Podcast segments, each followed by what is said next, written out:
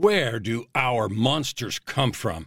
Well, as it turns out, all kinds of places. The good news is they only live as long as you let them. Hello, and welcome to today's episode of Your Ultimate Life, the podcast and now vodcast or videocast dedicated to you and your success.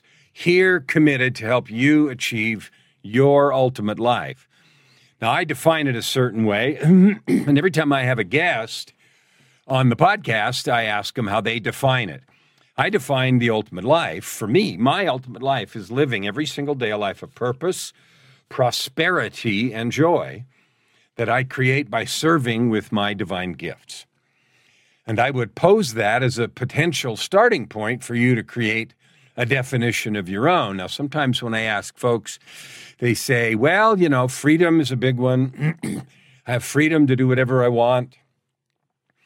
And uh, they define, you know, use some other words. Sometimes they use possessions and things, but most of the time it's something like I've had people say, well, I love that definition. We'll just use that. Sometimes people use the word freedom. I want to make a big distinction here. You already have freedom to do whatever you want. When people say, I want a life of freedom, what they are missing at that moment is that they already have freedom, and the only thing in chains is their mind. They don't believe they have freedom. And because they don't believe they have freedom, they don't. You create your life, you create it with the words you speak. The creation story talks about God saying, Let there be light. and there was light.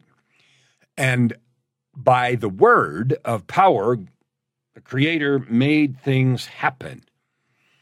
You do the same thing. You just may not fully know that. You may not own the truth to the core of your soul that the words that come out of your mouth create your reality.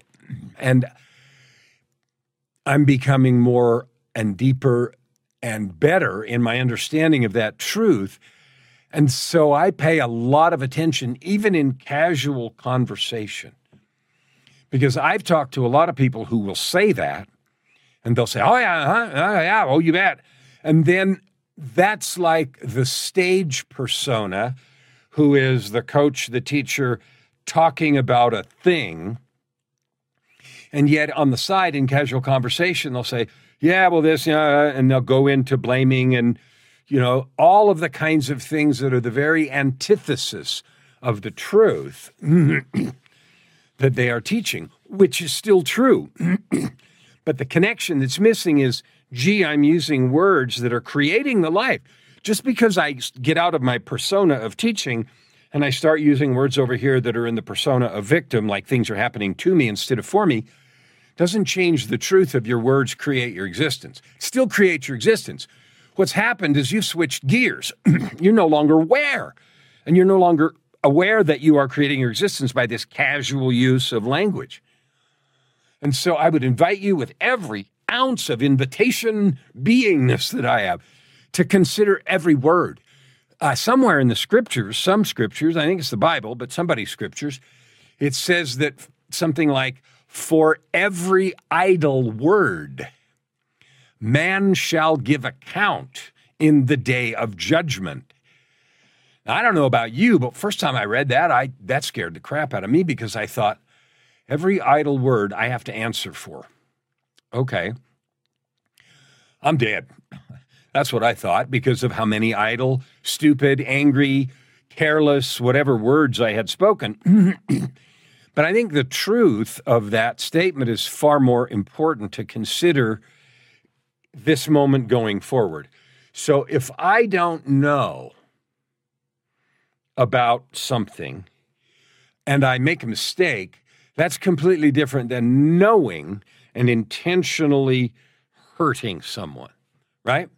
Intent is a big part of our legal system and everything else uh, even in, in holy literature of all kinds, people who unintentionally create a problem or make a mistake are thought about and treated completely differently under systems of justice of that we've created and systems of divine justice. so, regardless of your and my level of inconsistency, uh, ignorance, or carelessness in our language in the past, I'm inviting you at this moment to consider the truth that your language creates your life.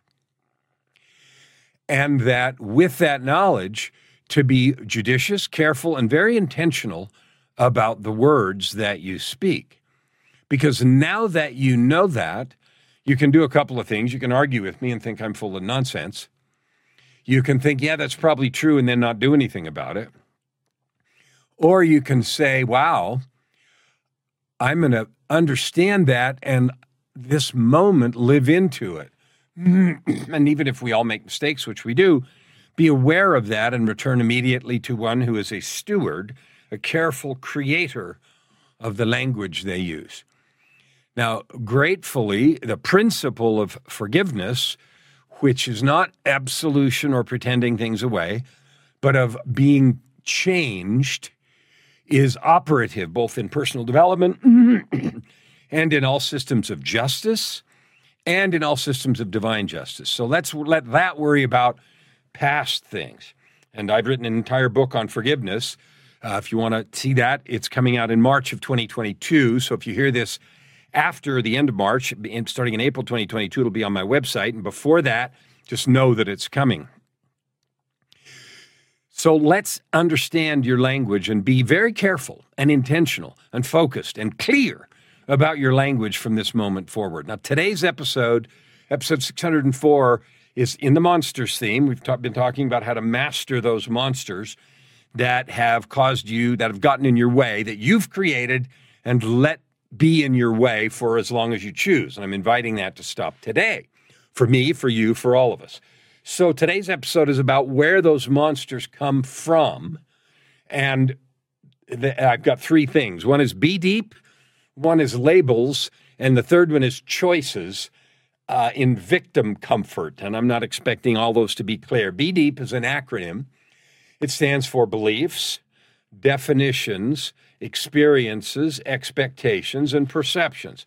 So, the first place our monsters, those barriers that keep us from doing what we could do, uh, I'm not good enough. I don't have enough time. Uh, my time is over. I'm too busy. I'm not talented enough.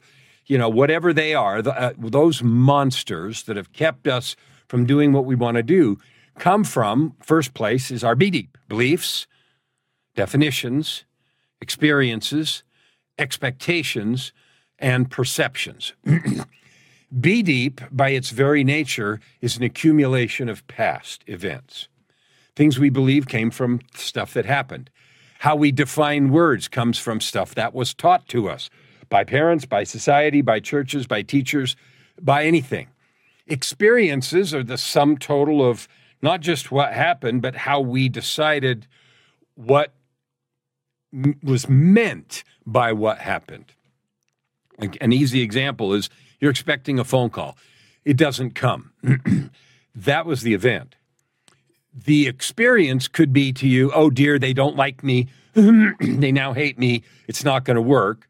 And therefore, that experience of not receiving a phone call was something very uh, yucky. Okay, that's one definition. Another thing is, oh, I didn't get the phone call. I'll follow up. I'll give an hour or two or a day, depending on what's appropriate for the situation, and check and see what happened with no drama. That experience from not getting a phone call is completely different than, oh no, I'm dead, it's over experience, right? So that is what I mean by experience. Expectation is the projection of past into the future. So when we create an expectation, oh, they didn't call me last time, therefore they won't call me again, therefore it means this will never go anywhere, therefore, therefore, and we project it in the future, again, that shapes our reality because, like we talked about at the start with, we're using language to create failure before it even happens. And the last, P is perceptions. It is the set of glasses that we wear. These are transparent, but our glasses are colored. And we all only have one set of lenses. And that land, those lenses come from how we have lived and everything that's happened to us up to now that's not a, f- a fault or something wrong. We only have the things that we've experienced. So I've only got one set of lenses. The key in, is to learn that they are your lenses.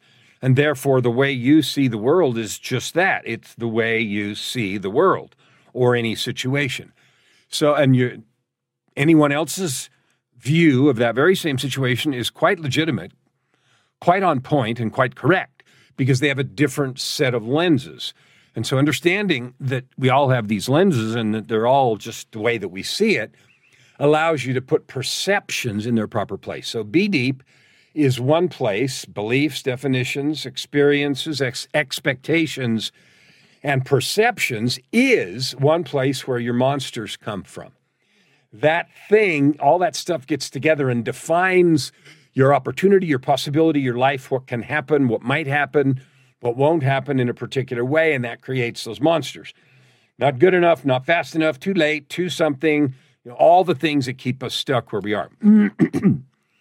a second place where monsters come from is something I call labels.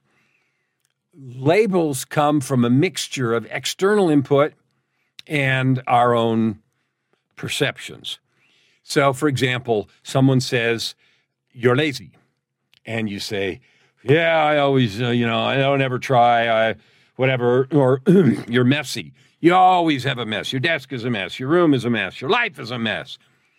And so, while that may be a true description of a given situation, what we then do is we take that label and we affix it to our forehead and we say, I'm a mess as if it were a permanent fixture of our personality.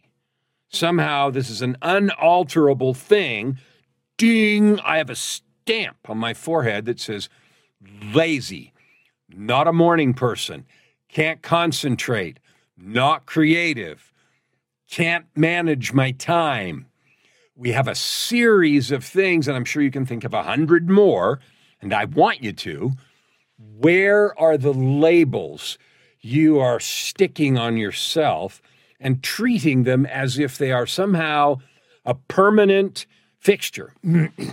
now, it may be true that up to this very moment, hearing this episode, you have behaved in a certain way. I'm always late. I'm never on time. Ding.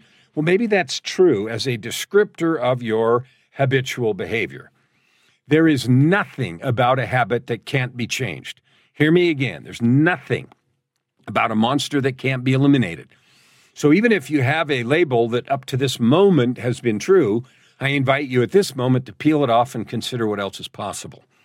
And we're going to go through that as we go through these episodes on monsters. The third place that monsters come from, besides be deep labels, is choices that we make uh, with being comfortable in the victim space.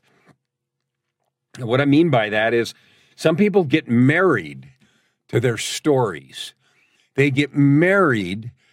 Yeah, I like being the disorganized one because then I'm never responsible for being organized, having all my you know crap together, et cetera, et cetera. I'm not, you know, I don't have to do that. I'm comfortable in that victim place. I'm comfortable being the one who is last, who is least, who is uh, invisible, who is not appreciated, who is overlooked. Uh, I'm comfortable there because something about my story makes me want to continue to take comfort in my victimhood. Okay, so this is where we take an event, a story, part of the B Deep or one of the labels, and we we get comfortable in that warm bath water. Now, let's be really clear. You're allowed to be comfortable in that and allowed to live in that forever. But don't expect to create your ultimate life from that place. That won't happen. You will create your ultimate life of purpose, prosperity, and joy that you live into with love and excitement by serving with your divine gifts only when you understand Be Deep for what it is take off the labels and understand that regardless of how true they have been, they don't have to be true one more second of your life. And when you make uh, a conscious, intentional choice that I am no longer going to live in the victim comfort zone. I'm no longer going to take refuge in a victim stance. I'm no longer going to protect my ego, protect myself by being in the victim place, because what you're really doing is limiting yourself, hurting yourself, destroying yourself, making yourself unusable, unfit, less serviceable. And on top of that, you're, happy, you're helping or causing everybody that you could serve to miss out from the glory of your true beauty and power. The truth is, you're a glorified divine being. You're a spirit created by God here having a mortal experience. You are given divine gifts and talents, and the choice you have is what to do with them. That's the choice you have. You can hide them, you can bury them, you can make excuses about them, you can live in whatever victim language you want, or you can rip all that out, throw it away, stomp your foot down, and say, Enough. I'm moving forward boldly, clearly, and definitively from this moment on. So, those are three places those monsters come from. And we're going to talk a little bit more about that in the next episode something about obligation and overwhelm.